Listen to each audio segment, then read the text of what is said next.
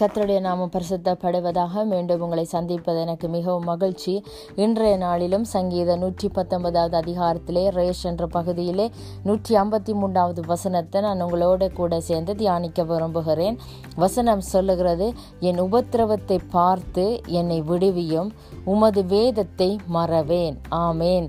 வசனம் சொல்லுகிறது என் உபத்திரவத்தை பார்த்து என்னை விடுவியும் உமது வேதத்தை மறவேன் என்று சொல்லி. ஆமேன். இன்றைய நாளிலும் அவருடைய வார்த்தை எங்களை பார்த்து சொல்லுகிறது முதலாவதாக அவர் எங்களை எல்லா உபத்திரவங்களிலும் இருந்து விடுவிக்கிற தேவனாய் இருக்கிறார் ஆமேன். அதாவது இரண்டாவதாக அவர் சொல்லுகிறார் அவருடைய வேதத்தை நாங்கள் எந்த காரணம் கொண்டும் மறக்க கூடாது என்று சொல்லி ஆமேன். அவர் இன்றைய நாளில் திரும்பவும் எங்களுக்கு ஞாபகப்படுத்துகிறார். அவருடைய வேதத்தையும் அவருடைய வேதத்தின் மகத்துவங்களையும் நாங்கள் எந்த காரணம் கொண்டும் எந்த சிச்சுவேஷன்லையும் நாங்கள் அவைகளை மறக்காதபடிக்கு எங்கள் இருதயங்களை பதித்து வைக்கிற பொழுது நிச்சயமாக அவைகள் எங்கள் வாழ்க்கையிலே ஆசீர்வாதமாக இருக்கும் என்று சொல்லி அவருடைய வசனம் சொல்லுகிறது.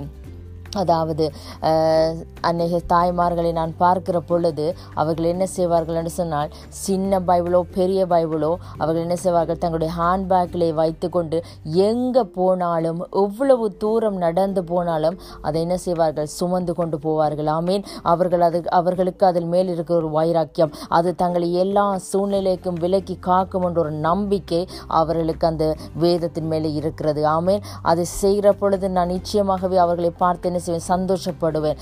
ஆனாலும் அந்த வார்த்தைகள் எவ்வளவு எங்கள் இருதயத்தில் இருக்கிறதோ அவ்வளவுக்கு தேவன் எங்களை நடத்துவார். ஆமேன். தேவன் எங்களை எல்லாவற்றுக்கும் விலக்கி எங்களை பாதுகாக்க அவர் வல்லமை உள்ளவராயிருக்கிறார் அநேக தகப்பன்மாரை பார்ப்போமே இருந்தால் அவர்கள் என்ன செய்வார்கள் சொன்னால் பைபிளை எந்த காரணம் கொண்டும் கீழே வைக்க மாட்டார்கள். அவர்கள் அதை அவர்களுடைய பேக்கில் இருக்கிற பொழுதெல்லாமே கூட அவர்கள் அதை கதறையில் தான் வைப்பார்கள். எப்படிப்பட்ட சூழ்நிலையிலும் பைபிள் கீழே இருக்காதபடிக்கு அவர்கள் அதற்கு ஒரு மதிப்பை கொடுப்பார்கள். அப்படி அநேக அநேக காரியங்களை செய்வார்கள் அந்த பைபிளுக்கு. ஆனாலும் அதுவைகளை அவைகளை பார்க்கிலும் அவருடைய வேதத்தை நாங்கள் எங்களுடைய இருதயத்தில் சுமக்கிற பொழுது அந்த சத்திய வேதம் எங்களை எல்லா சூழ்நிலைகளிலும் சுமந்து செல்லும் என்று சொல்லி அவருடைய வார்த்தை எங்களை பார்த்து சொல்லுகிறது. ஆமேன். அதாவது ஓசியாவிலே எட்டாவது அதிகாரம் பன்னிரெண்டாவது வசனம் இப்படியாக சொல்லுகிறது. என் வேதத்தின் மகத்துவங்களை அவர்களுக்கு எழுதி கொடுத்தேன். அவைகளை அந்நிய காரியமாக எண்ணினார்கள். என்று சொல்லி ஆமீன். கத்ராக் இயேசு கிறிஸ்து எங்களுக்கு இந்த வேதத்தின் மகத்துவங்களை எங்களுக்கு எழுதி கொடுத்திருக்கிறார்.